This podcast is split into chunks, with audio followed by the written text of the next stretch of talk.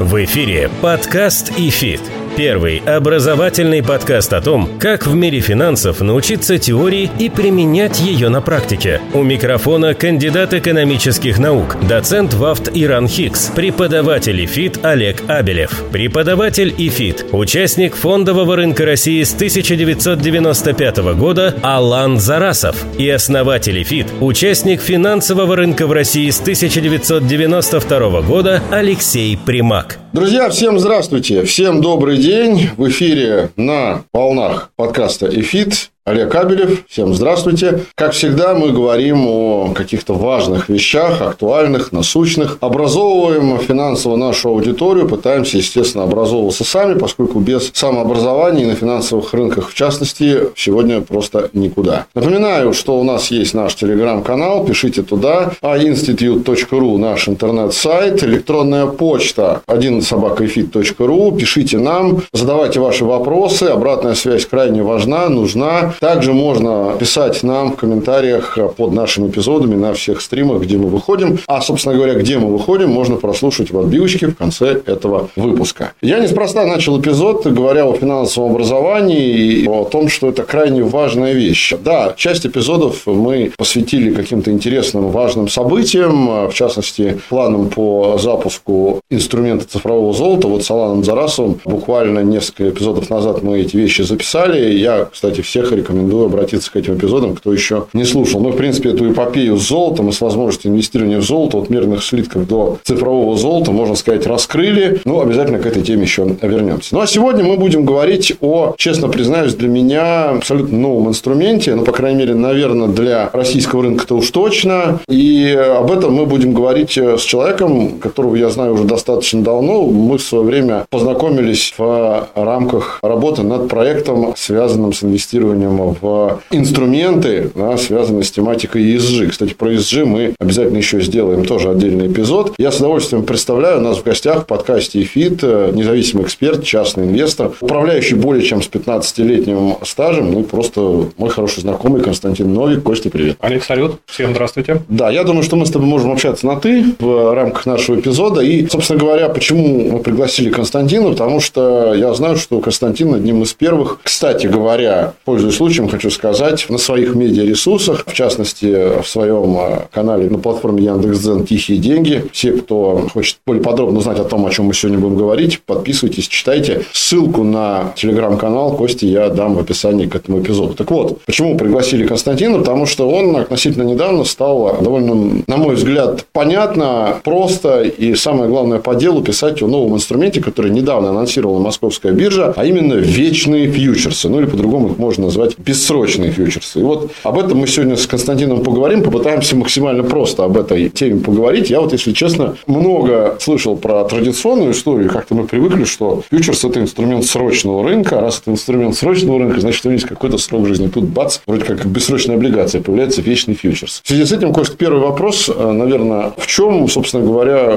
корни этого инструмента лежат, почему вдруг, на твой взгляд, биржа решила его вдруг запустить? Есть ли какие-то аналоги у этого инструмента вообще в истории. Ну, мне кажется, что так сложились звезды, связано с тем, что классические фьючерсы на московской бирже, а бессрочные фьючерсы – это фьючерсы на валюту, на курс доллара к рублю, евро к рублю и э, юань к рублю. То, что сейчас биржа запустила. Так вот, э, так сложились звезды, что после введения весной отдельных ограничений на операции с валютой, в том числе на бирже, плюс из-за рисков санкций, начал формироваться спрос на новый инструмент. Если говорить про классический фьючерс, то он, конечно, всем понятен, всем известен, но в классическом фьючерсе всегда была дата экспирации, то есть момент, когда этот фьючерс переставал жить. И если инвестор хотел удерживать позицию, ну, скажем так, сколь угодно долго, то ему приходилось периодически менять контракт, то есть переходить из одного контракта в другой, дабы не выходить на поставку, на экспирацию. Да, фьючерс – этот расчетный, классический, э, валютный на бирже. Прости, то есть это то, что мы называем стандартным словом роллирование, да? То есть да. перекатывание как бы за одного Совершенно верно, да. Угу. естественно, что эта операция, она требует определенных усилий. Ну, как минимум, нужно посчитать, по какой цене это роллирование будет происходить, понять, выгодно, невыгодно, нажать кнопочки на терминале. Поэтому биржа решила посмотреть на, скажем так, то, что уже есть за рубежом. И я бы даже сказал, это не только на срочных рынках, потому что из срочных рынков это скорее ближе к криптоиндустрии, а это есть на классическом рынке Форекс, где как раз приобретая иностранную валюту, фактически с большим плечом, ну или с каким-то плечом, не было необходимости через какое-то время выходить на экспирацию, то есть это такая была квази-кэш-позиция, но при этом инвестор платил либо получал деньги в зависимости от того, как выглядят процентные ставки на валюты, которые он покупает. Угу. Я сразу, извини, хочу нашим слушателям пояснить. Во-первых, мы ни в коем случае никаким образом не популяризируем рынок Форекс, да, чтобы нас в этом не увлечили, потому что я неоднократно в своих эпизодах говорил о своем отношении к Форекс, Форексу, в принципе, оно не изменилось. Поясню два термина по поводу плеча. Да, это, чтобы вы понимали, возможность инвестировать не только на собственные деньги, но и на заемные. Собственно говоря, плечо, да, это на жаргоне, на профессиональном сленге тех людей, которые на финансовом рынке работают, это вот та часть средств, которая является заемной. Ну и, соответственно, Форекс э, давал возможность вам, условно говоря, имея 1 рубль на счете, привлекая заемные средства, там, скажем, в размере там, не знаю, 50 или, может быть, даже больше рублей, да, инвестировать их, ну и вроде бы получать больше доход, но надо понимать, что этот автоматом педалирует и повышенные риски. Я просто поясню. Да-да-да, Олег, спасибо. Соответственно, биржа решила пойти по пути создания инструмента торгуемого, биржевого, с соответствующим контролем рисков, с ограничениями, которые присущи для биржевых инструментов, и создала такую вещь, как бессрочные фьючерсы. При этом, по сути, если посмотреть спецификацию, то это однодневный фьючерс с автоматическим продлением. То есть, биржа каждый день по окончании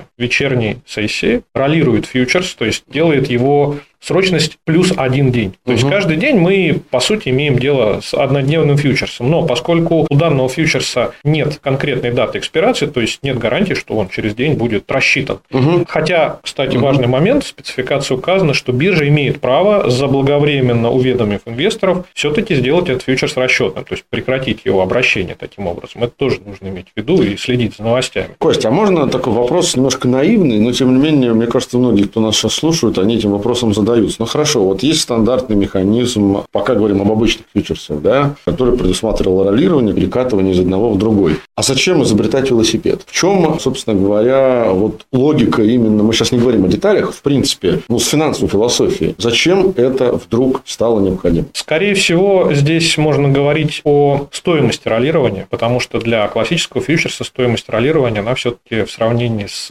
бессрочным фьючерсом, где она тоже присутствует, эта стоимость достаточно высока. А можно назвать какие-то цифры? Ну, собственно, это определяется с рыночными ставками, и сейчас это порядка 9% плюс годовых. Это если говорить о теоретической стоимости роллирования, да, но в принципе, если посмотреть на рынок классических фьючерсов, на разницу между спот-рынком, на разницу между контрактами в отдельных сериях, то иногда эта разница может достигать и в годовых, и двузначных значений. Угу. Но это, естественно, особенности скорее не теории экономической, да, это особенности нашего рынка рынка, который функционирует при большом наличии рисков и ограничений сейчас. И получается, что вот бессрочный фьючер здесь он ситуацию немножко сглаживал, потому что на бессрочном фьючерсе, конечно, тоже есть так называемая плата за перенос. Но она не связана с рыночной ставкой. Она да, связана с рыночной тоже, ставкой, да? она связана с э, величиной валютного свопа. И в этом смысле, конечно, бессрочный фьючерс, он становится все более и более похож на классический спот-инструмент, когда инвестор покупает доллар на рынке, и в дальнейшем эту позицию позицию хочет удерживать, не имея достаточного количества средств, а ему необходимо, например, рубли, которые он потратил на приобретение доллара, то он должен производить вот эту самую операцию валютный своп, то есть продавать доллар сегодня, откупать его завтрашним днем, и вот как раз стоимость переноса, она и есть расходы на поддержание позиции. И в бессрочном фьючерсе в спецификации как раз и прописано, что эта стоимость переноса в вечерний клиринг, она учитывается, и, соответственно, если это положительная величина у свопа, то эта сумма будет списываться у покупателя, угу. у того, кто держит длинную позицию по бессрочному фьючерсу, и начисляться тому, кто держит короткую. Если своп станет отрицательным, то, естественно, все будет наоборот. А насколько разница между стоимостью роллирования, можно там примерно сказать, отличается от срочным от обычным? Ну, если Бессрочным говорить, от обычным? Если не говорить про проценты годовых, если говорить про абсолютные значения, угу. то, в общем существенное, потому что если мы говорим про классический фьючерс квартальный, разница между ними это 3 месяца, угу. соответственно, если мы берем 9% годовых, ну, теоретически там правильный уровень, да, то 9% годовых на 3 месяца месяца и 9% годовых на один день – это существенно разные а, я, я понял, я понял. А слушай, как ты думаешь, ты допускаешь в будущем, что бессрочные фьючерсы станут не только по одному дню, ну, не квартальные будут, ну, не знаю, там, по неделе, это бессмысленно, там, или по месяцу? Ну, мне кажется, что бессрочный фьючерс, который запущен, однодневный, да, это да. самый оптимальный вариант, потому что эксперименты с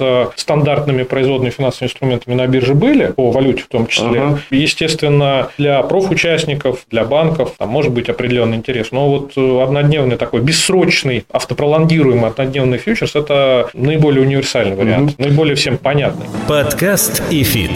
Слушай, ну да, еще сейчас вопрос будет из серии наивные вопросы от ведущего. А почему базовый актив – валюта? И как ты думаешь, в перспективе вот по такой схеме бессрочных фьючерсов можно ли ждать от биржи запуска их на другие базовые активы? Ну, валюта, мне кажется, понятно почему. Потому что именно в валюте наиболее проявлялись различные ограничения. На открытие коротких позиций сначала были ограничения, на приобретение тоже были ограничения. И здесь уже у биржи был наработан механизм расчетных фьючерсов по валюте классических. И запуск еще одного инструмента был наиболее логичен, опять же, в самых востребованных валютах. Потому что наибольший объем, конечно, на бирже сейчас и раньше проходил это доллар, евро и вот сейчас китайский юань. Остальные валюты, конечно, гораздо менее ликвидные, а ликвидность здесь тоже важна. Угу. То есть это сугубо упирается в вопрос ликвидности, да, выбор такого базового актива? Вопрос востребованности, ну, я думаю, что ликвидность немаловажна, учитывая, что по данному фьючерсу нет расчета, то есть нет даты экспирации. Здесь, конечно, свои риски появляются. Сейчас у нас, э, если мы говорим о бессрочных валютных фьючерсах, базовый актив – это какие валютные пары? Это значит рубль-доллар, рубль-евро и э, рубль-юань. Угу. Понятно. Двигаемся дальше, и теперь э, я хотел бы немножко поговорить о, ну, более подробно, да, о механизме. И опять же с позиции сторон. Значит, по поводу позиции инвестора, которому выгоднее приобретать такой фьючерс, более-менее понятно. Прежде всего, это финансовая заинтересованность, потому что, как ты сказал, ролирование дешевле. Просто инвестор платит меньше. Давай теперь на, да, на обратную сторону, собственно говоря, перейдем, на другую сторону, да, и на сторону биржи посмотрим. В чем мотивация биржи? Ну, понятно, что комиссионные, естественно, это. Насколько, на твой взгляд, будет биржа по сравнению с обычными фьючерсами здесь наблюдать динамику комиссионных. Они у нее будут больше, вот именно сравнивая эти два инструмента. Ну, скажем, мы берем обычный фьючерс рубль-доллар, да, и берем бессрочный фьючерс рубль-доллар. Либо же существенных изменений для биржи в доходах не будет. Ну, значит, первое. Сразу ремарку относительно стоимости роллирования. Если держать бессрочный фьючерс достаточно долго, соизмеримо там с сроком квартального фьючерса, то стоимость удержания позиции, она, ну, скажем так, будет сопоставима. Я будет сопоставима, потому что в моменте приобретая или ролируя классический контракт, уже фиксируется существующая ставка, существующая разница в ценах. А для бессрочного фьючерса все-таки это однодневный своп, каждый день он меняется, и в случае, если он, например, снижается, то, может, как бы расходы будут и меньше. Если он растет, может быть, расходы будут и больше. Здесь эта вот история не очень контролируется. Угу. Теперь, что касается выгоды для, для биржи, биржи, повторюсь, да. мне кажется, что основной посыл был это именно сделать достаточно востребованный инструмент и для институционалов, банков в том числе, которым раньше надо было регулировать свою открытую валютную позицию в том числе, да, и для физлиц, при этом уйдя от классических рисков, связанных с валютой, ну, рисков, например, блокировки и переводов этой валюты в дальнейшем. При этом реальный спрос со стороны инвесторов, конечно, его покажет время, и пока та динамика, которая присутствует, та ликвидность, которая есть, она, конечно, недостаточна и несопоставима с классическими фьючерсами. Если мы говорим про доллары, то объемы сделок составляют на спот-рынке миллиарды долларов, от 2 миллиардов бывает. Это в моменте, да? это ежедневно, да, это контракт доллар-том. Если говорить про фьючерс, классический рубль-доллар, то здесь объемы сейчас уже стали достигать в отдельные дни 5 миллиардов долларов. Угу. А если мы говорим про евро, соответственно, то на спот-рынке это с учетом того, что расчеты за газ сейчас в евро идут, объемы стали достигать в отдельные дни миллиарда или превышать миллиард евро. Для фьючерсов классических на евро-рубль. Эта цифра уже, конечно, не такая большая, она измеряется десятками, до 100 миллионов в последнее время э, евро. То есть, да, если мы смотрим на долларовый инструмент, то по долларовому инструменту объем на фьючерсах превышает объем сделок на споте. Угу. Для евро эта история не такая, потому что евро всегда менее популярный был инструмент угу. все-таки в России. А если мы говорим про бессрочные фьючерсы, то здесь, конечно, ситуация совсем другая. В начале запуска, это конец апреля, объемы составляли по бессрочному фьючерсу на доллар-рубль порядка 5 тысяч контрактов, это 5 миллионов долларов, и сейчас они стали пытаться приблизиться к 10 миллионам. Угу. Иногда бывает больше, но чаще меньше. То есть 5 миллиардов против 10 миллионов. миллионов да, и если мы разница. говорим про евро, то, соответственно, там, миллиард спот, сотни миллионов классический фьючерс и порядка 100 тысяч, ну, очень редко миллион, это бессрочных фьючерсов. Понятно. А если мы говорим в рамках трех валютных пар, в рамках бессрочных фьючерсов, ты говорил рубль-доллар, рубль-евро и рубль-юань. За юанем не слежу. Понял. Как раз хотел уточнить. А там объемы по рубль-доллару и рубль-евро, они примерно сопоставимы, одинаковые, либо доллар там превышает? Ну, или... доллар, он все-таки... Превышает. Евро сейчас потянулся, но доллар до сих пор даже превышает. Бывает в отдельные дни там евро сопоставим или чуть-чуть больше. А Бывает, как ты думаешь, что то, что мы пишемся сегодня, дата не важна? Сегодня, на самом деле, в некотором роде исторически исторический день, потому что впервые за 20 лет наблюдается паритет доллара и евро. На моей памяти это точно впервые. Может быть, и было ранее, но мне кажется, я максимум, что помню, 1,5, там 1,6. А вот это как-то повлияет на спрос на бессрочные фьючерсы в плане выбора валютной пары? Или вообще не? Не думаю. Не думаю, что повлияет. Здесь скорее важна ликвидность и понятное поведение инструмента для инвестора. Простой вопрос. Для розничного инвестора всегда его нам задают. Каким минимальным порогом можно вообще работать с этим инструментом? На собственные средства. Да, мы сейчас не говорим про всякие там займы, плечи и так далее. Пару слов расскажи о лотности, о том,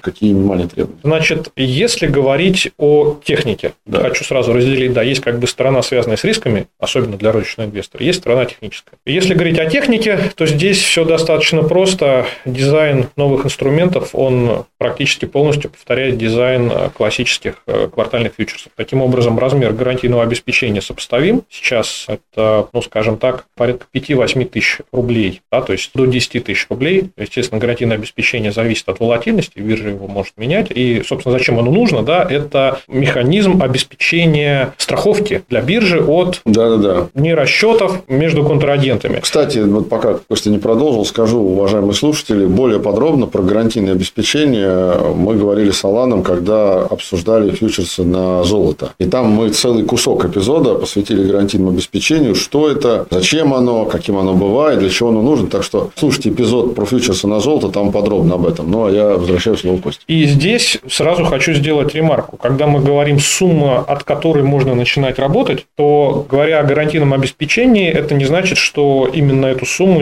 инвестору необходимо держать на счете, чтобы работать с бессрочным фьючерсом. Да, имея минимальный размер правно-гарантийного обеспечения, можно приобрести или продать один контракт. Один контракт, э, лотность – это 1000 единиц валюты. Собственно, как и в классическом фьючерсе. Ну, то есть, там 1000 долларов, доллар, 1000 евро, 1000 юаней. 1000 юаней, да, совершенно верно. Но здесь важно понимать, что колебания цены, когда мы резервируем только часть средств, ну, например, при текущем курсе это порядка 20% средств, да, то есть плечо там у нас пятое получается, то любое небольшое движение, оно вызывает э, существенные изменения прибыли или в убытке инвестора. Да, получается мультипликатор. Работает. Совершенно верно, да. Поэтому здесь частный инвестор, он, конечно, для себя должен решить, насколько он готов рисковать, насколько он понимает этот риск. И, в принципе, никто не мешает аллокировать под э, сделку, то есть резервировать на брокерском счете и полную стоимость контракта. То есть 59 рублей стоит доллар, значит 59 тысяч рублей кладем на брокерский счет. И это, конечно же, будет эквивалентно покупке обычного спот-инструмента, обычного доллара. С точки зрения рисков это будет практически, практически аналогично. Тоже там есть, конечно, свои нюансы, потому что любой инструмент, он отличается, да, там спот отличается от фьючерса. И поскольку они отличаются, там есть свои тоже нюансы и отдельные свои риски у одного инструмента есть, у других нет. Но, тем не менее, по крайней мере, это будет близко. С точки зрения эффективности, ну да, может быть, это не очень эффективно, потому что часть этих денег можно было, например, там, на текущий счет с повышенной процентной ставкой положить. Но с точки зрения риска, опять же, решая, сколько готов инвестор выделить, он вот таким образом будет регулировать свой риск, связанный с плечом. То есть, если я вообще не хочу на заемные средства приобретать, не нужны мне плечи, у меня аппетит к риску там небольшой, да, условно, я больше консерватор. Я просто, исходя из своих возможностей, резервирую ту сумму в рублях, аналогичную, соответственно, лотом бессрочных фьючерсов, 1059 тысяч рублей кладу, 2000, соответственно, да. там. Да, значит, какой здесь есть недостаток, особенно, ну, для бессрочных фьючерсов он, скажем так, менее существенный, для квартальных фьючерсов он более важный, угу. поскольку стоимости фьючерсов всегда заложена разница в процентных ставках между валютами, то приобретая фьючерс, инвестор де-факто платит эту разницу. В бессрочном фьючерсе он будет ее платить по итогам каждого дня в виде ставки за перенос, а в квартальном фьючерсе, собственно, это уже все в цене сидит. И получается, что снижая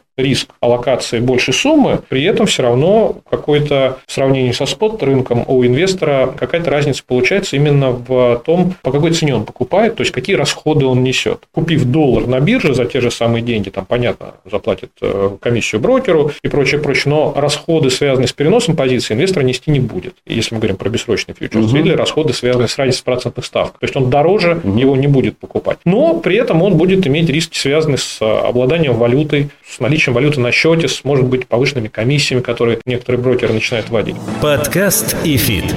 С позиции розничного инвестора хочу тебя спросить. Вот, допустим, у меня есть 59 тысяч рублей, ну, там, условно, 60 тысяч рублей. Да? Я хочу приобретать валюту, вернее, зарабатывать на валюте. Вот у меня есть три варианта. У меня есть вариант первый – приобрести валюту на спот-рынке. У меня есть вариант второй – купить фьючерс обычный квартальный рубль-доллар. Да? И у меня есть вариант третий – купить бессрочный фьючерс рубль-доллар. С точки зрения моих расходов как розничного инвестора, не связанных с покупкой валюты, а именно вот комиссионных и тому подобное. Во-первых, что выгоднее, либо плюс-минус это примерно одинаково. Для входа в позицию, для разовой покупки. Ну, есть еще четвертый вариант – наличная валюта. Ну, который сейчас можно тоже покупать. Да, да. Ну, я как бы это Нет, На самом деле, я про этот вариант неспроста сказал. С одной стороны, есть расходы. Естественно, что у большинства брокеров по фьючерсным контрактам комиссии небольшие. Все, конечно, очень надо смотреть персонально своего брокера, потому что все очень разнится вот, Да, я поэтому спрашиваю не по размерам комиссии. Сами цифры, они ничего никому не скажут, потому что это все индивидуально. А именно вот в сравнении этих вариантов. С точки зрения, какой вариант более, что ли, является дешевым для инвестора, инвестора, исходя из комиссионных, которые он платит, в принципе. С точки зрения вообще всех расходов. И получается, что по фьючерсным контрактам по срочному рынку у большинства брокеров комиссии невысокие, но здесь инвестору нужно смотреть на риски. И по спот-рынку тоже нужно смотреть на риски. Потому что заплатив большую комиссию, в каком-то случае может быть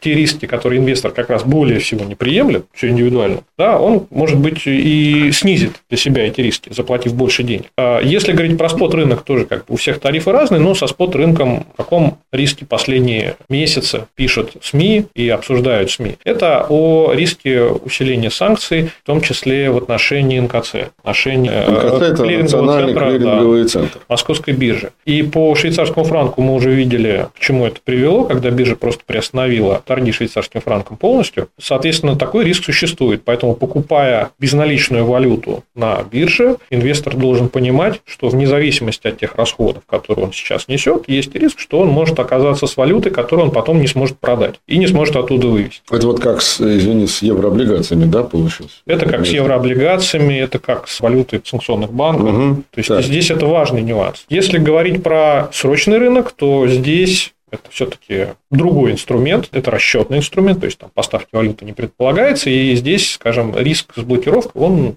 менее существенный, его, скорее всего, и не реализуется. Но здесь есть другой риск, риск, связанный с тем, по какой цене, если мы говорим про расчетный фьючерс, будет происходить расчет в дату экспирации. Если торгов валюты нет, то кто будет устанавливать курс? Центробанк или каким-то другим образом будет этот курс устанавливаться? Будет ли биржа использовать этот курс для расчетов? Да, в спецификации написано много, но тем не менее ситуация сейчас уникальная, и поэтому нужно учитывать, что даже для расчетных фьючерсов существует риск неопределенности, связанный с механизмом и стоимостью расчета. Опять же, мы помним, как э, была приостановка торгами на срочном рынке в конце февраля, начале марта, и даже биржа сдвигала дату расчета по фьючерсам угу. в связи с тем, что вот торги не проводились, и нужно было получать цены для определения расчетных цен. То есть это вот тоже риск, он как бы присутствует. Теперь, если мы говорим про бессрочный фьючерс, там есть вообще свой третий риск. Поскольку по бессрочному фьючерсу нет конкретной даты расчета, то купить или продать контракт можно только на торгах. Не будет даты, когда биржа определит цену, по которой контракт рассчитается. Да, биржа для себя в спецификации оставила возможность решить закончить торги этим самым бессрочным фьючерсом и провести расчеты.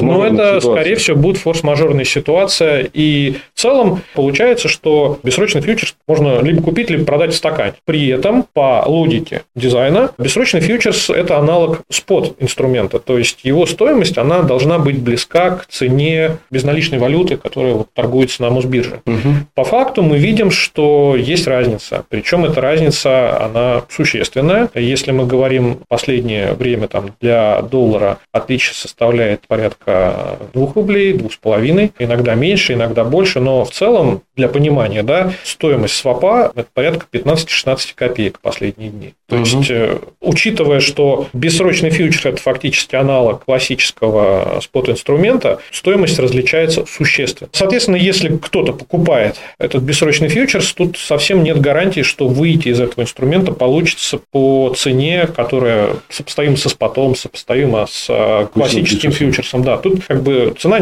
неизвестна, какой может быть. Да, есть логика, есть понимание, что вот этот самый ежедневно списываемый с покупателя своп, он э, фактически является издержками, угу. вот, и несет э, дополнительную финансовую нагрузку. Невыгодно владеть долго этим фьючерсом, соответственно, по идее, его должны больше продавать покупатели, да, и даже более того, может быть выгодно его сейчас продать, потому что он и так дороже, угу. в надежде, что когда-нибудь цена сойдется и можно заработать и на переоценке, и еще и своп получить, но по факту, поскольку расчетов нет и не предполагаются пока, риск того, что цена будет отличаться в любую сторону на сколь угодно большую величину, он остается. И это нужно понимать. Да, биржа упоминала в своем телеграм-канале, я тоже с биржей был небольшой стрим о том, что рассматривают возможность сделать мостик между бессрочным фьючерсом и классическим фьючерсом, когда у инвестора появится возможность конвертировать бессрочный в классический. И таким образом, собственно, появится точка привязки. Но будет ли это, когда это будет, ждем опубликования официальной информации. Уважаемые слушатели, я в описании к эпизоду дам ссылочку на вебинар, который Константин проводил с московской биржей. Там для тех, кто хочет погрузиться в тему более подробно, с деталями, с конкретными цифрами и расчетами, там все это есть. Подкаст ИФИТ. А я хочу тебя спросить вот о чем. Значит, соответственно, вот только что ты говорил про риск того, что цены спота, поскольку расчетов нет, и цены фьючерса бессрочно могут сильно различаться, да? Собственно, я об этом хотел спросить и раньше, но теперь особенно хочу спросить, кого ты видишь и почему в качестве целевой аудитории инвесторов в такой фьючерс? Кто готов на такие риски идти, покупая фьючерс? Это розница больше, это институционалы, это только банки. И вообще, как, на твой взгляд, будет портрет инвесторов, именно бессрочные фьючерсы, формироваться в ближайшее время, поскольку мы сейчас присутствуем в процессе формирования этого рынка, мы всего два месяца? Ну, мне кажется, что если говорить идеологически, то данный инструмент, как более простой по сути своей, ну, за исключением вот этой истории со свопом, был предназначен в первую очередь для инвесторов частных. И во вторую очередь это некая альтернатива с учетом санкционных рисков для банков. Это как бы с точки зрения дизайна. С точки зрения текущей ситуации риски, мне кажется, достаточно велики, и интересен он может быть, ну, в первую очередь, спекулянтам, ну, либо таким высокорисковым инвесторам, частным. А если говорить про институциональных инвесторов и про банки, то здесь даже сложно сказать, потому что риски все-таки, с моей точки зрения, пока высоки. Перевешивают э, С учетом того, да, с учетом того, что ликвидность, она, в общем-то, пока на этом рынке не развернулась в полную силу, и каких-то механизмов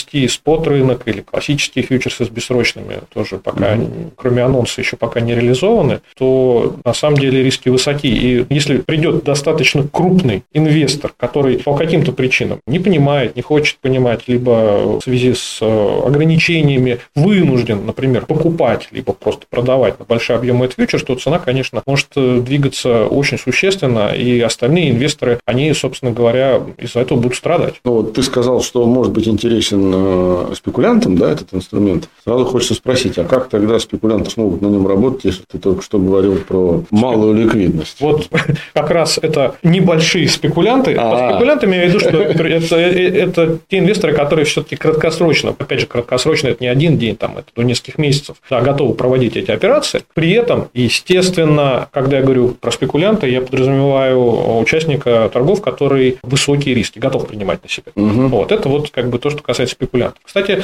важный нюанс этих самых бессрочных фьючерсов в том, что клиринг, то есть расчет Расчеты. вариационной маржи, проходит по курсу спота. Я и... тоже хотел спросить простой вопрос, а когда клиринг? Клиринг, э, как обычно, в 2 часа начинается, то есть, то есть два а клиринга промежуточных в 2 часа дня и в 18.50 начинается вечерний клиринг. Ага. Вот, собственно, две точки, когда происходит расчет вариационной маржи и, собственно, ее начисление или списание со счетов. И здесь, конечно, тоже интересный нюанс. Ну, например, были периоды, когда разница между ценой бессрочного фьючерса и спот рынка составляла 5 рублей, если мы говорим там про курс. 5 угу. рублей там, ну, на контракте это 5 тысяч дает. Соответственно, если вдруг я бы купил бессрочный фьючерс, то в очередной клиринг, несмотря на то, что цена его не изменилась, с меня бы, с покупателя списали бы 5 тысяч рублей, если бы я купил один контракт. Потому что спот рынок стоит на 5 рублей ниже. Если бы я продал, мне бы начислили 5 тысяч рублей. Вроде все здорово, если бы я продал, но выйти из контракта я не могу, потому что клиринг закончился, и он опять торгуется плюс 5 рублей к споту. А можно,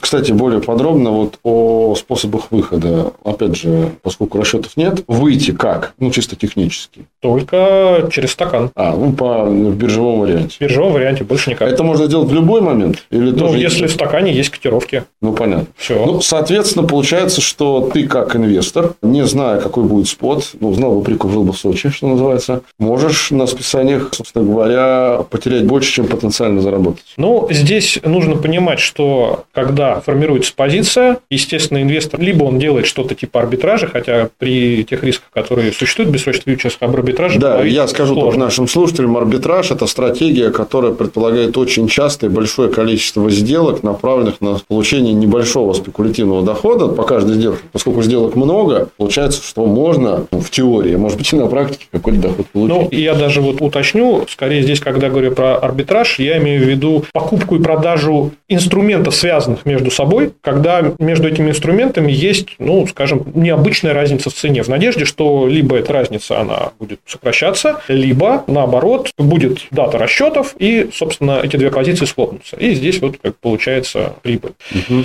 И когда мы говорим про бессрочный фьючерс, теоретически вроде бы арбитраж есть, да, но он дорогой. Эта разница, она действительно она бывает большая, большая бывает да. уменьшается, но до своего теоретического уровня она пока с момента запуска практически никогда не доходила. Там было первые дни, когда торговался более-менее этот инструмент, скажем, теоретически адекватно, но потом разница существенно выросла. И здесь, получается, риски есть. Угу. Большие арбитражем это назвать сложно. Но, тем не менее, вот э, захожу в позицию, ожидаю какое-то движение. Неважно между двумя инструментами, что они будут сходиться или там, что курс будет э, меняться. Ну, соответственно, если изменение происходит в мою сторону, в нужную, я свою позицию в бессрочном фьючерсе буду закрывать через рынок. Да, я вот заработал, ну, или там, наоборот, потерял. Ну, понятно. Здесь никаких э, отличий существенных я там не вижу от обычных классических инструментов. То есть, то, что разница с рынком спот, и даже бывает разница между классическим квартальным фьючерсом и, и бессрочным да. бывает, ну, есть и есть. Да, каждый инвестор приходит на рынок, там, ожидая что-то угу. и оперируя именно инструментом таким образом, чтобы на этом заработать. Но вот риски присутствуют. И вот это вот списание вариационки, да, это же всего лишь тоже вариационка, она нужна для того, чтобы страховать стороны от неисполнения угу. и биржу. Поэтому то, что списание вариационки идет по споту, ну, это скорее некое неудобство, да, потому что я говорил, там, ну, предположим, у нас 10 тысяч рублей гарантийное обеспечение. Не про реально говорю. Ну, условный быть, пример. Да, условный да. пример, да, 10 тысяч рублей. И вот я купил там на 5 рублей дороже. Я как раз резервировал там, ну, условно, 12 тысяч рублей с учетом там, вариационка какая-то спишется. Ожидал волатильность. Ну, угу. окей, значит, 10 тысяч ушло под гарантийное обеспечение, и с меня еще на 5 тысяч вариационки будет списано. Ну, хорошо, я добавлю эти 5 тысяч, то есть реально я уменьшу размер плеча себе просто угу. таким образом. Угу. Вот и все. Другое дело, что если рынок поведет себя не таким образом, как я ожидаю, как, да, как то результат может быть э, сильно отличным, и здесь меня никто не застрахует. Условно, если я ставил на падение, разница между просто даже не сама динамика курса спот пошла не в ту сторону, а бессрочный фьючерс начал еще сильнее отрываться, то я с этим ничего не могу поделать. И... Либо ставить какие-то стоп. Ну, да, соответственно, опять же, с учетом ликвидности тоже, тоже нужно понимать, факт, какой объем позиции в этом я инструменте понял. стоит сформировать. Вот. Ну, если в мою сторону, конечно, там все замечательно. Ну, и про короткую то же самое. Подкаст и фид. Кость, финальный вопрос. Мы так Это время в компании с бессрочными фьючерсами пролетело незаметно. Действительно интересный инструмент, который будет только, видимо, набирать обороты и спрос со стороны потенциальных инвесторов. Скажи, пожалуйста, ты ожидаешь, если ожидаешь, то на основании чего увеличение оборотов в этом новом инструменте в каком-то обозримом будущем? Ну, лично мое мнение, что до момента, пока биржа не введет механизм стимулирования инвесторов торговать по ценам, условно скажем, справедливым, то есть ограничить волатильность, ограничить отрыв этого самого бессрочного фьючерса от своей теоретической цены, спрос будет ограничен на этот инструмент, потому что риски огромные. Но мы, кстати, видели, что и классические квартальные фьючерсы, они тоже могут сильно отрываться. Вот была история там, две недели назад, когда тоже порядка 5 рублей разницы со спот-рынком было. Да, отчасти это могло быть связано с тем, что покупать безналичную валюту стало страшно, все побежали во фьючерс. Спрос mm-hmm. вырос, и вот как бы разница 5 рублей на трех месяцах, это, пардон, там более 40% годовых. Mm-hmm. Единственное, что есть понятная четкая дата, когда квартальный фьючерс будет ну, да, рассчитываться, расчет, и да. там цена со спотом-то как раз сойдется. Сойдет. Внутри может колбасить как угодно, а по бессрочному а здесь нет. такой даты нет. И поэтому пока не будет быстрый какой-то механизм, я сомневаюсь, что придет туда много участников. Более того, если посмотреть на такой показатель, как объем открытых позиций, который биржа публикует, и она делает это в разбивке физлиц и юрлиц, угу. то если по обычным классическим фьючерсам короткие длинные позиции между физлицами и юрлицами примерно условно распределены, ну, скажем так, поровну, то есть там короткие и длинные у физлиц там примерно одинаково, у юрлиц сильно больше, но примерно одинаково, то в бессрочных мы четко видим перекос, что основная доля длинных позиций у физлиц, а коротких позиций против этого у юрлиц. Ну, собственно, потому что, я так понимаю, они пытаются вот этот механизм арбитража да, высокорисково да. Реализовать, реализовать, потому что продав, когда-нибудь сойдется, они могут получить переоценку, плюс получают вот эту самую своп-разницу. Но когда это произойдет, насколько при этом может цена двинуться в другую сторону, мы не знаем, и угу. риск здесь, конечно, огромный. Из, кстати говоря, тоже на вот вебинаре, который у меня с биржи был, интересную ребята вещь рассказывали, что, может быть, они посмотрят и на запуск другого инструмента, похожего, где не мостик будет протянут между бессрочным и срочным фьючерсом, а где ставка свопа, она будет меняться в зависимости от того, насколько стоимость бессрочного фьючерса оторвана от э, справедливой цены, от спот-рынка. Условно, чем дальше эта цена будет, тем невыгоднее будет удерживать длинную позицию, тем больше, будет, тем больше будет своп начисляться. Чем ближе, тем меньше своп. Если, соответственно, перевернется, то в другую сторону. Угу. И получается, что экономически невыгодно станет удерживать дорогой бессрочный фьючерс. И его просто придется продать, потому что он будет приносить убытки. Убыток. Это как раз вот аналогию, насколько я помню, ребята брали с криптоиндустрии, с криптобирж, где как раз да. с поставкой, с расчетами это сложно. И вот поэтому там такой а там penalty swap да, они да. используют. Опять же, будет ли запущен этот инструмент? Ребята анонсировали. Посмотрим. Вот мне кажется, как раз такие механизмы, они позволят, с одной стороны, тем, кто понимает, да, пытаться на дисбалансах иногда заработать, а с другой стороны, будут давать понимание инвесторам, что, в принципе, инструмент себя будет вести адекватным образом. И вот это как раз и будет вести к росту ликвидности. Как я понимаю, ты с биржей планируешь в будущем тоже проводить вот трудостримы, если будет анонсы каких-то новых инструментов или Ну, посмотрим, посмотрим. Да? Если что-то интересное будет появляться, конечно, буду предлагать ребятам обсудить. Ага. Вот. Я думаю, сейчас нужно взять паузу и дождаться официальных заявлений, официальных действий, что будет делать биржа вот с точки зрения набора своих валютных фьючерсных инструментов. Ну что ж, я могу только присоединиться к словам Константина. Действительно, будем ждать и каких-то комментариев или действий, или запусков, анонсов по запускам новых инструментов от биржи. Будем следить за этой темой. Я думаю, что в будущих эпизодах мы ее обязательно будем освещать. Еще раз, уважаемые слушатели, кому интересно, а, кто хочет более детально, глубоко погрузиться в эту тему, в описании к этому эпизоду будет ссылка на телеграм-канал Константина «Тихие деньги» в Яндекс.Дзен и будет ссылка на его стрим с московской биржей, который проходил, как я понимаю, относительно недавно. Да. Так что всех интересантов по ссылке в описании мы ждем. Ну, а также ждем э, ваших ответов, вопросов, комментариев. Наш телеграм-канал, а ainstitute.ru, наш сайт, 1собакаэфит.ру ру наша электронная почта. Пишите нам по всем каналам обратной связи. Ну и можно писать, еще раз повторюсь, в комментариях к эпизодам на стрим-платформах. Меня зовут Олег Абелев. Сегодня о теме вечных фьючерсов и бессрочных фьючерсов мы говорили с частным инвестором, независимым экспертом и управляющим на финансовых рынках более чем с 15-летним стажем и просто моим хорошим знакомым Константином Новиком. Константин, большое тебе спасибо. Олег, спасибо. Слушайте нас на стримах, ждите новых эпизодов. Мы обязательно вернемся вернемся к вам уже в самое ближайшее время. Пока. Напоминаем, что подкаст и фит можно слушать на Apple подкастах, Google подкастах, CastBox, Spotify, VK, Сберзвуки и Яндекс.Музыке.